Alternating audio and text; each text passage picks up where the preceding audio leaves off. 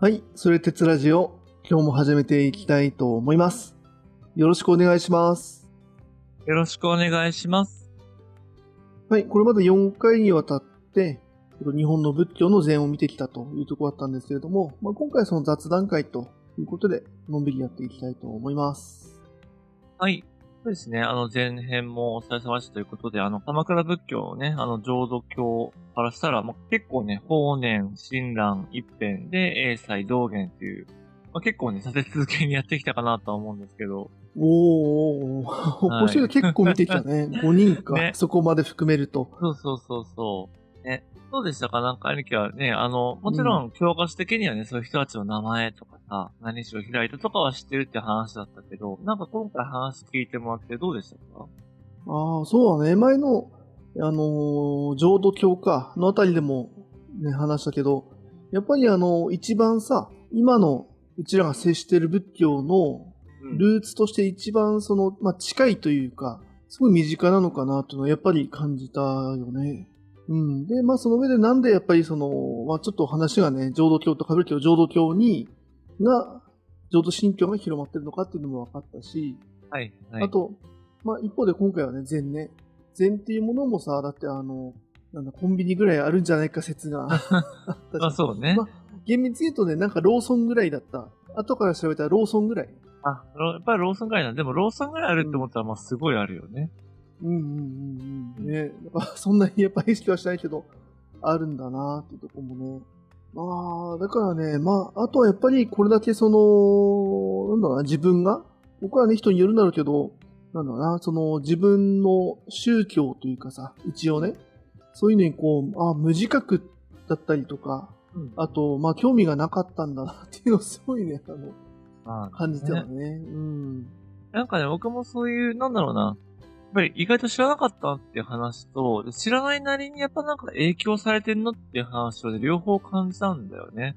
例えばさ、やっぱりこう自分で、やっぱ努力したらさ、結果にたどり着くみたいなのって、もちろんそれは宗教だけじゃないけど、やっぱり道元の禅もさ、ちゃんと自分で、いわゆるひたすら座禅をして努力をして、まあ、ある種その努力をするっていうこと自体が悟りだよみたいな話をしたと思うんですけど、やっぱりその辺ってこうなんだろうな、生きる価値観というか、やっぱり、ね、がんまあ頑張ることがいいことだが、即禅につながるかってわかんないけれども、うんうんうん。うん。やっぱりそういう部分もあるだろうし、はいはいはい。またね、逆にその、まあ浄土教で言ったらやっぱりこう、ある種神様とか仏様に救っていただくとかさ、まあ、ある種その自分の頑張りよりも、そういう大きなものに、なんだろうな、こう、頼みにするみたいな感覚も別に違和感はないじゃないじゃないなんか僕らが普通に生きてる中でさ。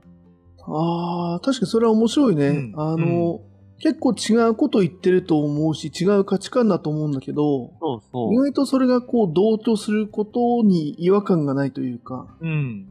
そうだよ。考え方とかね、宗教からしたらやっぱ全然違くて、その絶対他力か、その自分自身かっていうのは本当に根本的な違いだと思うんだけど、なんかやっぱりこのね、800年後ぐらいを生きる僕らの感覚からすると、まあ、両方あるよねというか、そうだね。なんか、うん。まあ、なんだろうな、長いものに巻かれろとか、権威最高とかとはちょっと違うんだけれども、うん。そういうちょっとこう大、なんだろうな、あのー、阿弥陀如来様にすがってとか、そういうなんか大いなるものに、うん。その、なんだろうな、逆らえない、まあ、自然、ちょっと自自然崇拝的な話で言うと、そういう強大なさ、自分たちにはどうしようもできないような大きな流れみたいなものには、うん。無理して逆らわなくていいよね、みたいな、ちょっとあの、あー阿弥陀様とはちょっと違そう感覚だけど、なんとなくそういうその大いなるもの的な感覚もあるし、うん。一方でその全的なさ、ちょっとプロ、プラグマティズムっぽいかなと思ったんだけど、世俗の方に寄せると、うん。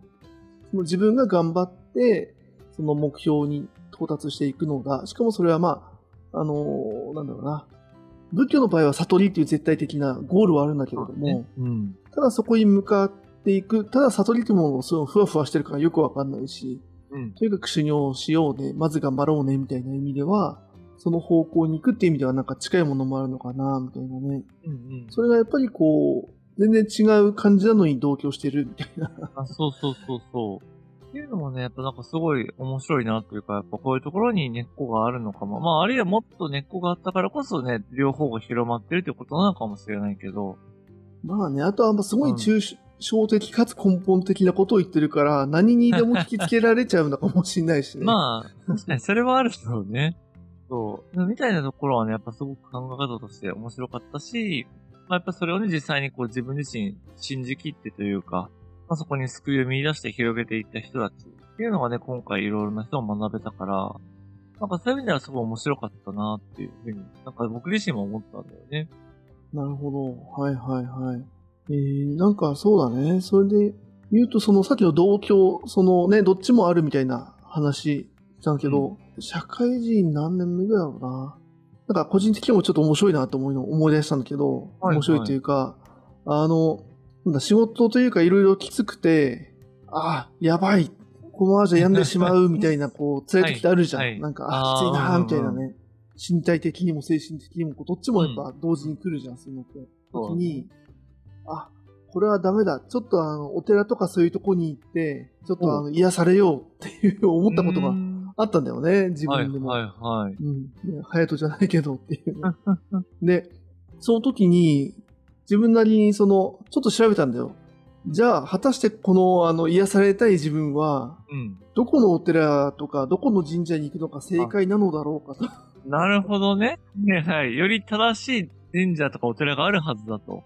まあ、あの、頭でっかちなんだけうんど、。うん。そうそう、あの、でもね、いろんな宗派があるから、あでも、そのね、おじいちゃんのお墓があるとこに行くのもなんか、行っても別になんかするわけでもないしな、みたいなとか、ね。うん。っていう時に、あの、いわゆるね、浄土真宗とか、禅とか、ね、それこそ法華経みたいな、そういう、あとはあの、神道か、神社って何なんだろうとか、っていうのをバーっと調べて、自分はどこに行こうかな、みたいなのを調べた時に、一番しっくりきたのが禅だったんだよね、今、今にして思うと。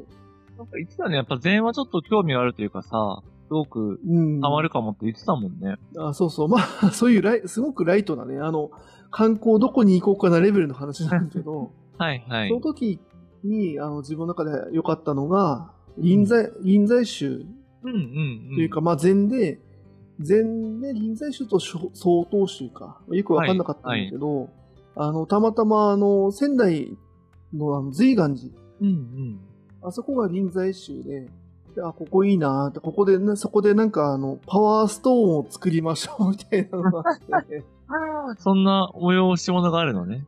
そうそう、あの、いうん。なんかね、行ってお金払えば、あの、うんこう、畳の奥のね、銅に通されて、座りながら、あの、いろんな石があって、自分であの、ちまちまとあの紐に通して作れるみたいな、あの、多分何千円かであったんだけど、はいはいはい。そこに。やってきたの？それ。やってきた、やってきた。おー、うんいいじゃん。うん。行った、うん。なんかこれはパワーがありそうだぞ、みたいな、あの、その時はいろんなね、あの、パワーストーンだからさ、ピンクとかさ、はいはいはい。おしゃれなのもいろいろあったんだけど、もう自分はもうあの、ね、他の人は結構こう、あの、カップルで着れたりとかさ、おじさん、はいはいおばあさんがすごいこう、いい感じで着てて、なんか俺一人であの、すごい暗くなりながら、あの、黙々とね何にし。ようかな、つって、うんそう、あの、魔除けのブラックオニキスの黒い、はい真っ黒のやつと、はいはいはい。あとあの、あの、なんかゴツゴツした、あの、菩提樹の木っていうのがあって、あの、丸いやつ。はいはい。それを組み合わせたやつを、あの、黒と茶色で組み合わせた地味な ブレスレットを作って帰ってきた。だいぶ、だいぶ地味だけど、でも、でもいいね。そういうのちゃんと自分で作ってね。あの、そうそうそれをしばな。うん。そう持ち歩いて、そう、つけるのは嫌だったから、も持ち歩いてみたいな。ね。なんかあった気持ち的な効果というか。いや、まあ、ああいうのは気の持ちようだからねい。や、そうそう。なんか、あの、その観光じゃないけどね、その旅行でリフレッシュがされたよね。うんうんうんうん。あとは、その、なんか疲れてる怨念をそのブレスレットに込めたから、うん。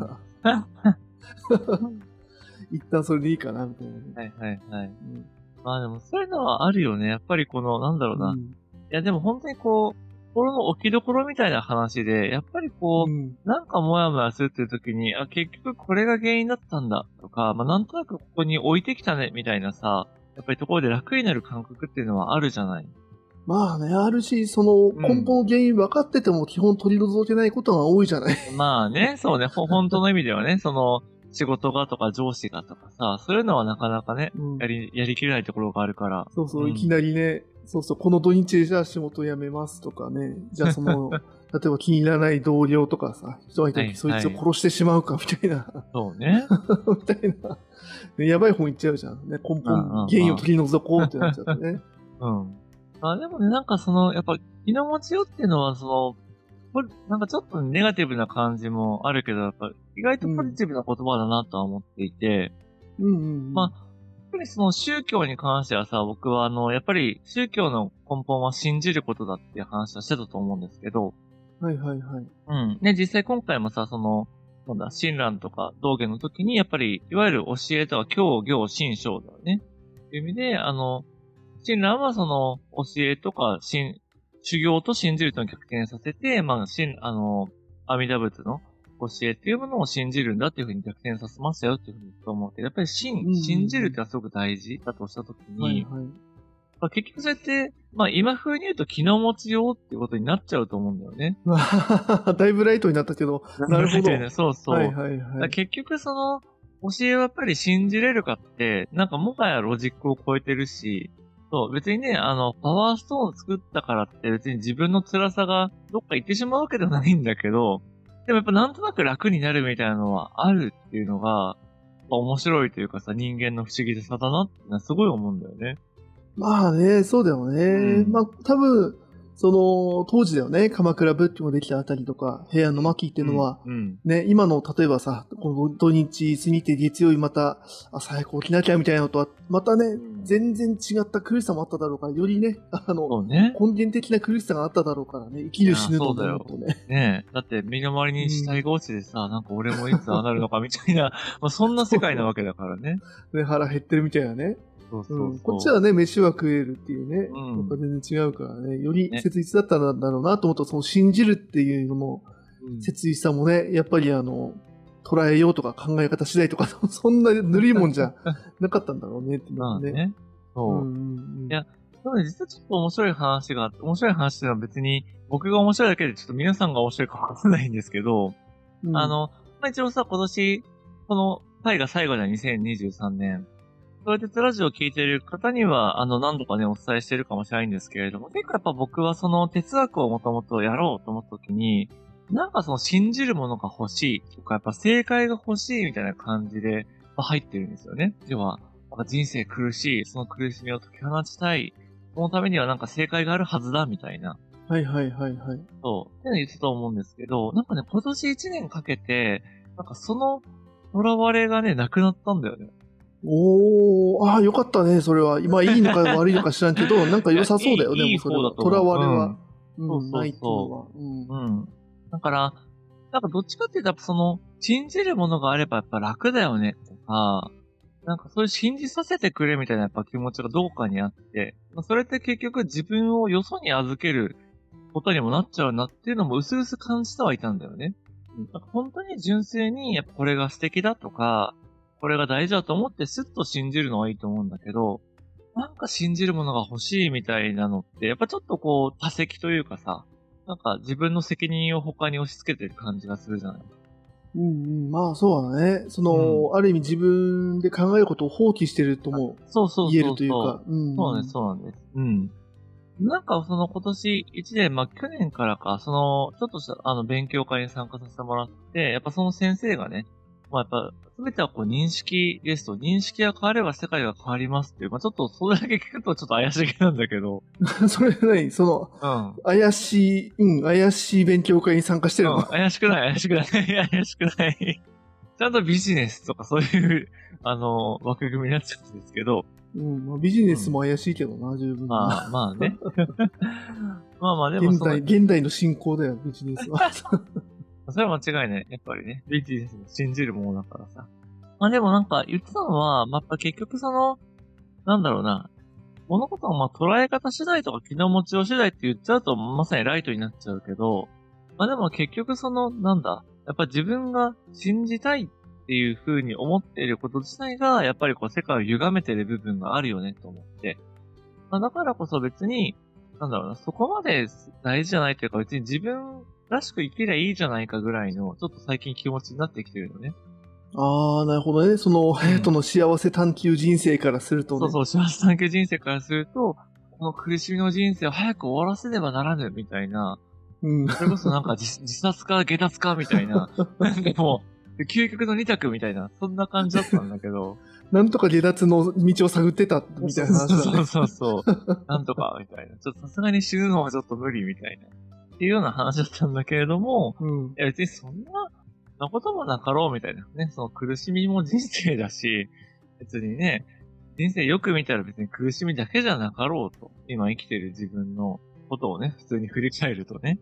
こんなね、ラジオもやっていろんな人に聞いていただけるなんて幸せじゃないかと。うん。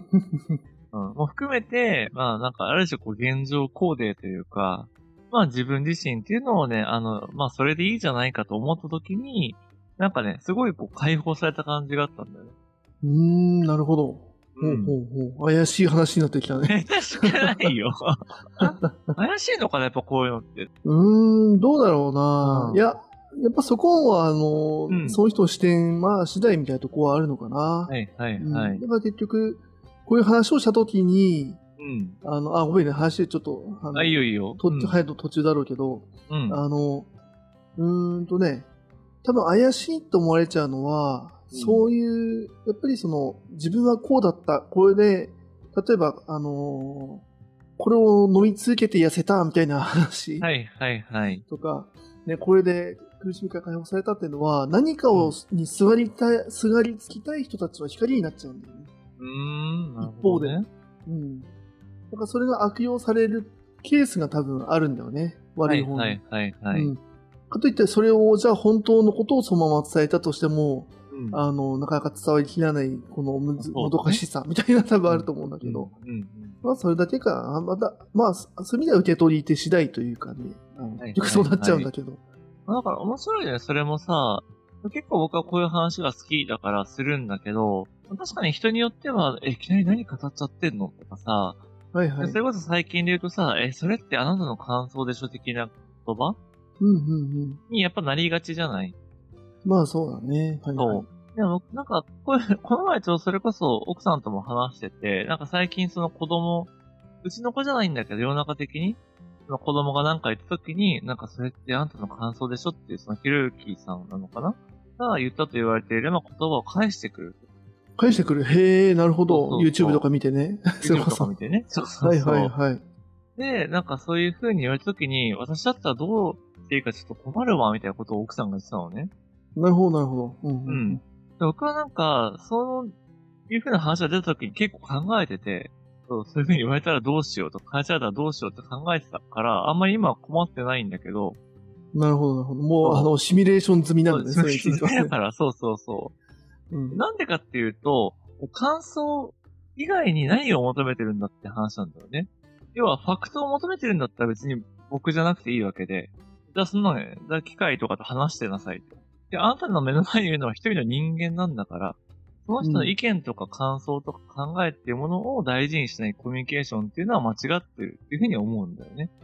まあそうだね。あなたである必要ないよねっていうあ話なんそうですよね。そうそうそう。ファクト、まあ、さっき機械っていうと話してればよかったけど、ファクトはそれこそね、うん。もうあの、一時ソース取りに、本当に行きたいんだったら、それやれやっていう話になるってことだよね。現場に行きなさいって話ですそうそうそう、それね。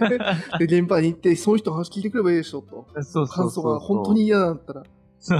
じゃないんだったら、それこそお前何にそれ、そのうん。言葉を話させられてるんだ、お前は。何に操られてるんだ、お前は。バカ野郎っていう話になってくるってことだよね。それ、それこそ自分の言葉ですかみたいな、お前は。そこまで言う。どうしたのどうしたのなんかあったのいや、やっぱりさ、ほら、さっきほら、言ったじゃん。やっぱ誰かにその、すがるとかさ、うだね。誰かにその言葉を使わされちゃってるとかさ、うん。価値観を自分の本当に価値観なんですかっていう、だから面白いよね。だからそのね、ああなたの感想でしょっていうのも、うんそれも言わされてるっていうね、あ、そうそうそうそう。うんそうなんだすごいつく強いツールだから、その言葉は。うん使いやすいからね、うんあの武器として優秀だから使えちゃうっていう怖さもあるけど、まあそういうね、ハヤトみたいな想定済みのやつがいたときに、やっぱりそれに対するね、やっぱあの、うん表面的に使ってる武器だと、その武器をポロッと落としたとき、もうなすすべなくなっちゃうから。うんそうそうそうそう。やっぱりね、ちゃんとね、やっぱ武器はね、ちゃんとやっぱ伝わなきゃいけないって話はね、ほんと今回はね、あの、それこそ鎌倉仏教の話もいくつか出てきたと思うんですよ。それこそやっぱ阿弥陀仏っていうこと、あ南無阿弥陀仏って念仏もさ、っぱりそういうどういう気持ちで唱えるっていうのが大事なのかとか、別に唱えればいいんだっていう話もあるし、またね、その座禅とかに関しても、やっぱただ座っているってこととはまた違うし、それが悟りであるっていうことを知らないと、まあ結局修行をしててもしょうがないみたいな、首相一等っていう言葉もあったと思うんですけど、これやっぱりその、まあ全部そうだよね、すごい抽象化してるからだけどさ、やっぱなんか、行いとやっぱり心っていうのはやっぱり一つに、な、慣れたらその方が素敵だし、やっぱり行動が心を変えるし、心は行動を変えるしっていうようなその行き来っていうのは、やっぱめっちゃあるなってなんか今話してても思ってね。ああ、なるほどね。ああ、それはやっぱあれの、ちょっとさっき言ってた、その、隼人の囚われから解放されたことによるちょっとこう視界の開けみたいな、ああ、いや、ほんとそう、ほんとそう。感じなのかな？うんそういういや、俺はもうだって、が、あの、思考が全てだと思ってるから、そう、あの、正しい意見を言っている方がより正しいっていう、なんかもうそういう、なんていうのかな、もうガチガチの価値観にいたんだなっていうのが、なんかうんうんちょっと客観視できてきてるんだよね。へえ、ああ、なるほどね。まあ、うん。それはじゃあ、あれなの ?2023 年の1月時点では、うん。まだその感覚、そのうん頭ではそういうこともあるだろうっていうのはあったかもしれないけど、はい。いわゆるその身体的な理解側としてうん。はあまりなかったの？そうだね、なかったね。うん、まだ。まだやっぱりなんかどこかに答えがあるとか、なんか自分が何者かになれれば、やっぱり救われるみたいなああ。感覚は全然まだあったんだよね、多分。あったね今年の1月あだからうん。だからやっぱあの、なんだ、えっと、学、学位じゃなくて修士か。あ、そうそうそう。大学院行きたいとか。それもやっぱそこから出てきてたと思う、今だ考えると。そうだねいや、今から考えるとそれもあったなと思う。まあ、現実的にはやっぱりそのね、例えばさ、仕事としてそういう研究をしたい。まあ、それは大学院、大学とかじゃなくって、いわゆる企業とかもね、そういうなんだろう、あの、哲学とかを研究してお金を稼ぐみたいなポストって、なんか、通行あるんだよね、やっぱ日本において。うん、あ、まだ、あ、出てきてるんだ、そういうのは。あるそう何個かあるううん実はある。はいはい、はい。例えばソ、ソニーさんとかにそういう研究室とかがあって、へえうん。あソニーってその人の感情とかをやっぱりこう、揺さぶるというか豊かにするみたいな発想がある中で、うん感情とか人間について研究するみたいな、なんかそういう部署があったんだよね。ああ、そうなんだ。うんうんそう。で、そこにやっぱり、あの、例えば、仮に行きたいと思った時に必要件として、そういう、うん。なんか修士以上の学位とかさ、ういう研究のそう実務経験とかっていうのを書いてた時に、のやっぱりそういうのが、まあ必要だとしたら、まあ、取っておいて、そまあ損はないというか取りたいって思ってたのも一つ一つはあったんだよね。うんうんうんうん。で、ただ、まあ今兄貴が言ってくれた通りで、やっぱりその、なんだろうな、そういう学位とか博士号を取ればなんか変わるんじゃないかとか、うんうんうん。むしろそういうことがないと結局自分が本当にそこについて考えたいと思ってるとか、取り組んでるってことが証明できないんじゃないかとか、うんうんやっぱりそういうふうなもんちょっと外からやっぱり箔付けをしようと思ってたんだよね、やっぱり。うん。なるほど。まあね、難しいよね。今回の、うん。ほら、あのー、法然とか、うん。うん。親鸞、あと、一辺は、権威がなかったじゃない。まあそうだね。一辺はどっちかっていうとね町、町というかね、その地方の方でやってた人だから。うん。だったり、英才に、あの、禅で言うと英才にしても、うん。きちんと、あの、権威にアクセスして、広げてるから、そうそう絶対その、避けては通れないというかね、そう。うん。考慮しないといけない、その、重要な要素ではあるから難しいよね。そうだね。うん。うんうん。だからやっぱ僕の人生を考えたときに、それこそやっぱ大学の大学院で哲学をやったっていうのは、間違いなく、なんだろう、プラスになると思ってたんだよね。で今でもやっぱり思ってはいる。う。うんんうんうん。なるだろうしね。あの、そりゃ、そりゃなるだろうしう。うん。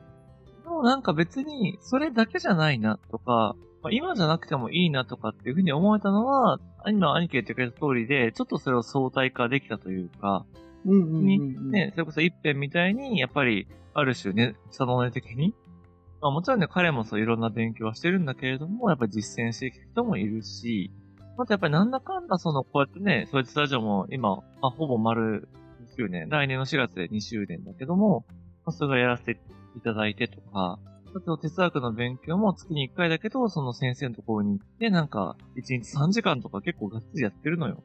ああ、そうなんだ。うん、あの、うん、あれ、体感なさった先生だっけ？そう、体感なさった、そうそう。はいはいはいはい。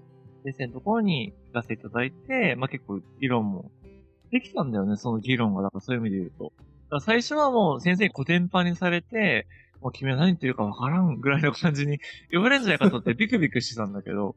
ああ、なるほどなるほど。うん、うん。まあ、所詮でだってちゃんと勉強もしない人間だからさ。ああ、まあそうか、心理学だもんね。哲学は、ああの、うん、本当に野良なのか。野良、野良です。はい、はい。そう。なんだけど、意外とその、やっぱり先生からしても、なんかちゃんとやっぱり分かってるねとか、まあ、このぐらいのことは理解できたら結構いいんじゃないっていうふうな、こう、やっぱりフィードバックをいただいて、あなんか自分も捨てたもんじゃないなと。ああ、はいはい。捨てたもん、なるほど。少しその、野良でやってたところが、道場破りに行って、うん、あ、少し、少しここは通じるんだとか、うん、なんかこう、少しそういう権威と触れる、あれだね、大学行かなくても、そういう場所ができたっていうのは大きいのかもね。そうそうそう、そういうこと。だからちょっと権威から離れたところで、むしろ自由にディスカッションとかができてるから、あ、それでもいいんだ、みたいな、なんだ、そういうあり方もあるんだな、みたいな。面白いね。確かにそれはなんか、うん、それが野良の先生だったらちょっと怖いというかさ、あの、そうそうそう、ね、お互いに、ね。わかんないけど、うん、ね、その変な世界にお互い突入しちゃうかもしれないけれども、そうそうそうまあ、一定というか、かなりやっぱ、あの、ちゃんと、あの、教授として、全うした方のところで教えてもらえる、うん、そこで話できるというのは、あの、こっちの野良にとってはね、すごく、あの、貴重かもね。いや、本当にありがたいと思う。ね。うん、やっぱそういうのを受け入れてくれる方がいるっていうのも、です。ありがたいし、うんうんうん。そう、まあそういうふうにね、一年間やってきたからこそ、なんか、なんだろうな、やっぱ、まあ自分にもできることがあるって言うと変だけど、まあやっぱり自由にこうね、うん、それでスラジオも何回も言ってるけど、別に専門家じゃないからこそ言えることがたくさんあるなってやっぱ思ってるわけよ。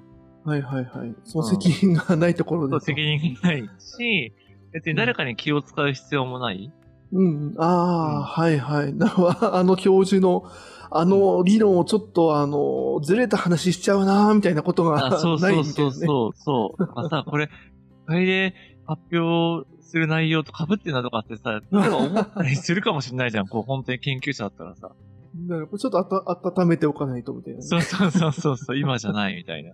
うん、うん、別に僕はさ、やっぱ今好きなことを好きな時に話せるっていうのはすごくやっぱ自由だし、ある種解釈が間違ったとしても、それこそ自分の意見とか感想なんでっていうふうに言っても別に誰からも怒られないまあ、それはちょっとずるいけどな。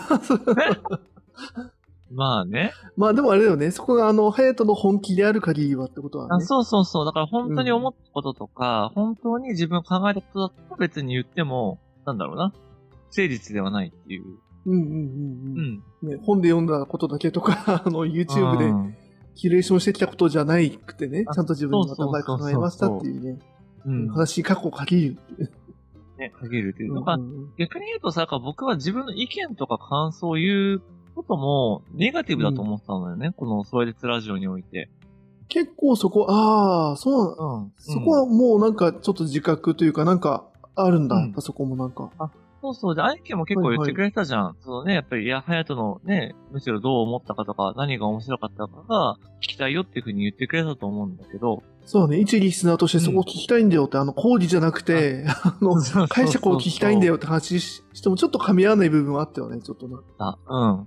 それはやっぱりだって自分なんかの意見を聞いて、なんかむしろすいません聞かせてしまってみぐらいの気持ちから始まってるのよね、自分としては。あの、人生がね、そもそもね。人生なんか、あ、あの、お耳、お耳汚しになっておりませんでしょうか？みたいな。そう、そんな感じなのよ。あなたの感想でしょっていう、言われる前に、それをまず発信することの、あの、うん。なんだろうな。戸惑いみたいなものがね。そうそう、ブレーキをかけてたわけよね。だからなるべくその本を読んで得たこととか、まあその、ある種、まあ、例えばカントならカントが言ったと考えられるであろうことを何とか言おうみたいな。でそこに自分っていうのを挟まないようにしないと、むしろ失礼じゃないかってやっぱ思ってたの。なるほど。まあ、一般的な正解というかね、ちゃんと流通してる正解も伝えないと、むしろあの、あなたの感想は申し訳ないと。あそうそうそう、申し訳ない。うんうん、で、せっかく聞いていただいてる方に、それこそね、なん、なんらかそのやっぱ哲学のことについて、まあ知りたいとかさ、興味があるっていう方が聞いてくださってるだろうから、うんうんうんまあそこに対して、別に草野隼人の哲学なんてそもそもないし、ね、そんなものを聞かされても困るであろうと。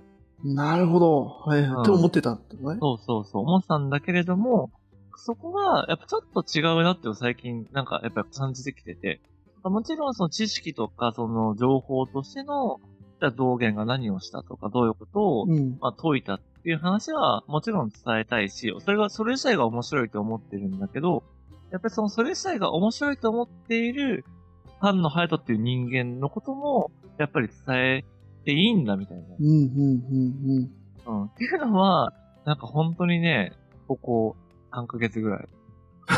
うん。結構最近だね。結構最近。いやー、面白い。でもそれは結構ブーメランでさ、ブーメランっていうのは、さっきの、あの、あなたの感想でしょってね、うん例えばあの、子供から言われた時にさ、はいはい。返すさ、いや、だったら AI と話してるよみたいな話で、うん。まさにそうだよね。そのソリテツラジオが一般的なさ、あの、もう本とかに流通してるような正解だよね。うん。だけをただ発信するラジオだったら、もう AI に書いてもらった方が台本、いいじゃん。ねで、あの、自動音声にあとは喋らせて、あの、ゆっくり動画にして流せばいいじゃん それをただただ。そうね。確かに YouTube でね。うん。はそうそうそう。そっちの方がね、意外と再生数多いかもしれないしさ。いはい。確か聞きに。やすくて。ただね、その、もちろんそういう意味もあるしね。その、うんそのうんうん動画にも意味はあるだろうし、うん。ね。ソルテツラジオにも意味はあるだろうしっていう話でね。そうだね。うーん、あ、じゃあそう考えると、うん、結構な気づきが、あれだね、あった年というか。そうだね。今年はね、やっぱそういう意味では結構ね、あの、本当にいい一年だったなって、こう手放しで言える？うん。もちろん大変だったこともいろいろあるんですけど、うん。まさにさっき兄貴が言ってくれた、こう、意味の問題っていうのは、あの、今年の多分1月の抱負でも言ってたと思うんですけど、うん。結構意味とは何かみたいな、そういうに結構向き合ってた時に、なんかそれがね、うんうん結構自分の中でしっくりきてて、割と最近。はいはいはい。もう意味の世界っていうのがもうあるみたいな、ちょっとこれまた怪しい話になってきそうなんだけど、そう。でもやっぱりその、まあ、ビートゲンシュタインしかり、その山内徳龍さんっていうずっとやってる人もしかり、やっぱりこの、意味というものがあって初めて人間の世界とか、その、なんだろうな、その、僕たちがその問題にするべき世界っていうのが立ち現れてくるのだっていうことが、割とこう、腹落ちして、それはね、また、今この場で言うというよりは、またどこかでちゃんと伝えたいなとは思ってるんですけど、てか年末年始に、まだ出てないかな。ちょうど、この動画が出るぐらいでもしかしたらノートも出てるかもしれないけど、あの、一回ね、あの、書こうかなとも思って。うん、たまに、あれでしょ、たまに書く、あの、読んだ人をあの困らせるノートでしょ。いや、そう、自覚はあるんですよ、あれ。はい。わかりづらくて。いや、そう。あの、ちゃんと普段はやっぱり伝わるかなとか読み手を意識して書いてるんだけど、やっぱり一年に一回、その年末とか、あとお盆時期のそのなんだろうな、時間がある時だけは、うん。自分書きたいことを書くっていうのを決めてて。うんうんあ、なるほど。あれはあえてその、読者に寄り添わない、もうあの、主観的な言葉を使ったノートなんだ。で、しかも長いみたいな。そう、1万字ぐらいあるみたいなね。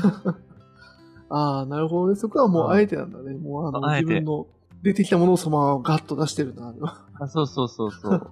だから別になんかその、なんだろうな、それこそ10人読んで2人ぐらいなんか、なんか面白いと思ってくれればいいな、みたいな。うんうんそんな感じの気持ちで書くようなものなんですけど。うんはいはいはい。やっぱりそこになんか腹落ちができたからこそ、さっき言ったようにその自分をちょっとなんだろうな、こう解放できたとか、囚われなくていいよねって思ったみたいな。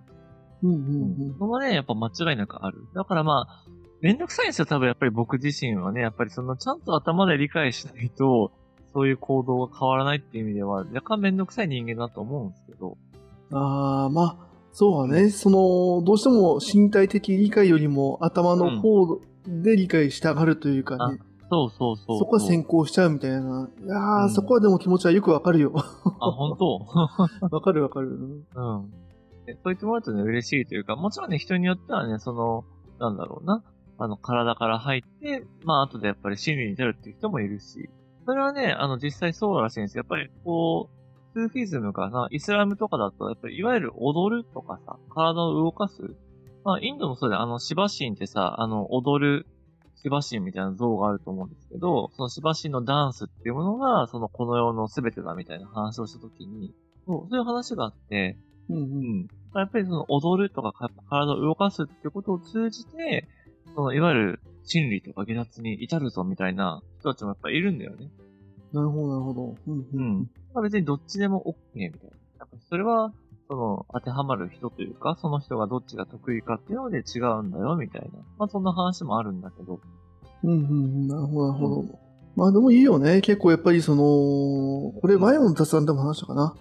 やっぱり人が何か変えたいと思った時とかって、うん。その頭から入るんじゃなくて、まずはとにかく環境を変えろっていうからね。はい、はい、はい。うんそうだねまあこれは、それが、ね、正解ではないけど、よく言うし、うん。それはすごいもっともだと思うよね。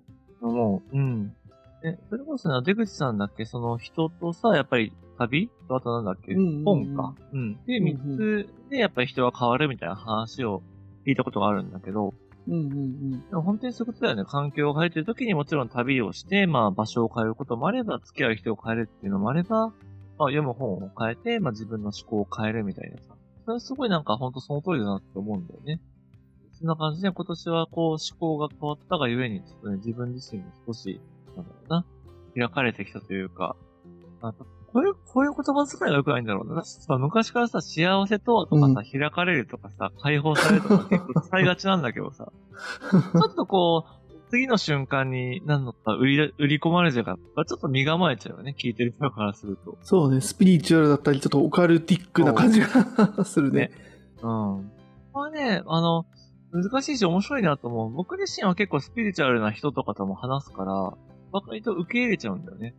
うんうん。それに特にその違和感がないみたいな話だよね。あそうそうそう。別にこちらにそれこそなんだろうな。それを強要するとかさ。何か、こうね、利害を発生させるってなったらやっぱちょっと、それは考えるけど、そうじゃない限りにおいては全然 OK と思うから。うんうんううんん。そうだね。むしろその人の感想を聞きたいよって話だよね。あ、そうそうそう。むしろね、なんでそこまで信じれるんですかとかさ、でどうしてそこでやっぱり人生変わったって思えるんですかとかって結構聞いちゃうんだよね、無邪気に。うん、まあ、もちろん聞ける人にはだけどね。そうだね。その、喧嘩売ってるってその、そうまあ、喧嘩っていうかそうだね。あの、それが仮に何かにすがってるタイプの人だったら、あ結構その質問で、あの、その人をあうのどん底に突き落としてしまう可能性が、あの、知りたくなかった自分に気づいてしまう可能性があるからね。そうそうそう。そこにはね、あんまりこうね、責任を当然持ちきれないし、そうそう、人をね、やっぱ不幸にしちゃうわけじゃないので。ねまあね、そうそう。うん。はい。まあそんな感じで結構自分としてはやっぱりこう、なんだ、変化が、いい変化が多かったというか、まあそういうふうなことができた、まあ一年間だったなとは思うんだけど、うんうんこれ話したとは長くなるんであれなんですけど、まああの、今回まあ仏教やったじゃないですか。で、仏教はやっぱりその根底に、あの、大乗仏教の空がありますって話を何度かしてると思うんですよね。うん。はいはいはい。空っていうのは、その、いわゆる、まあ物事に本性、まあいわゆるその、もそのものらしさってものがないと。うんうんなので、まあそれぞれを、こうなんだ、お互いに影響し合いながらとか関係しながら成り立っているのがこの世界だっていうような話なんだけど、実はインド哲学とかインドの、えっ、と、その思想の方には、あの、ブラフマンとかアートマンっていう言葉があって、うん。うんうんその、いわゆるブラフマンっていうのが、まあ、この世の絶対的な、なんだろうな、根本存在みたいな話で、まあ、それが、いろいろな形に分かれていって、僕ら人間とかいろんなものになりますよっていう話になっていて、うん。うんうんなので、ブラフマンっていうのは、いわゆる絶対言うみたいな、確実にあるものみたいな感じなんだよね。で最近これ面白くてめちゃめちゃ本読んでるんだけど、要は同じインド哲学とか、インドからは、あの、生まれた思想が、その一方は絶対言うってあるが、その存在しているものを根本に置いてて、もう一方の仏教は空っていう、そんなものはないっていうところを根本に置いてるっていう違いが今めちゃめちゃ面白いなって思ったのね。へえ、はいはいはい。なるほど。う。んうんだから、いいんだよ、兄貴みたいに、お前は何なんだって言われて、いや、そんなものはございませんっていうのも、結構のスタンスとして全然ありだなって思うし、そう。で、俺はこれですっていうのはブラフマン的にもあり、みたいな。最近もうブラフマンか空かっていう話をずっと考えてんだけど、そうなんだ。そじゃあぜひあれだね、あの前やったもんね、インド古代哲学あたりでさ、ブラフマン、アートマンの話出てきたと思うけど、う。うんそこと絡めてね、ちょっとなんか、ねあの雑談会でもいいからぜひね、ちょっと発表してほしいね その辺の。一回ね、ちゃんとやろうと思って、今めちゃめちゃ本書いてて、そのバルトリハリっていう言語哲学者がいるんだけど、インドの。もう知らないじゃん。あ、人の名前それ。人の名前、人の名前。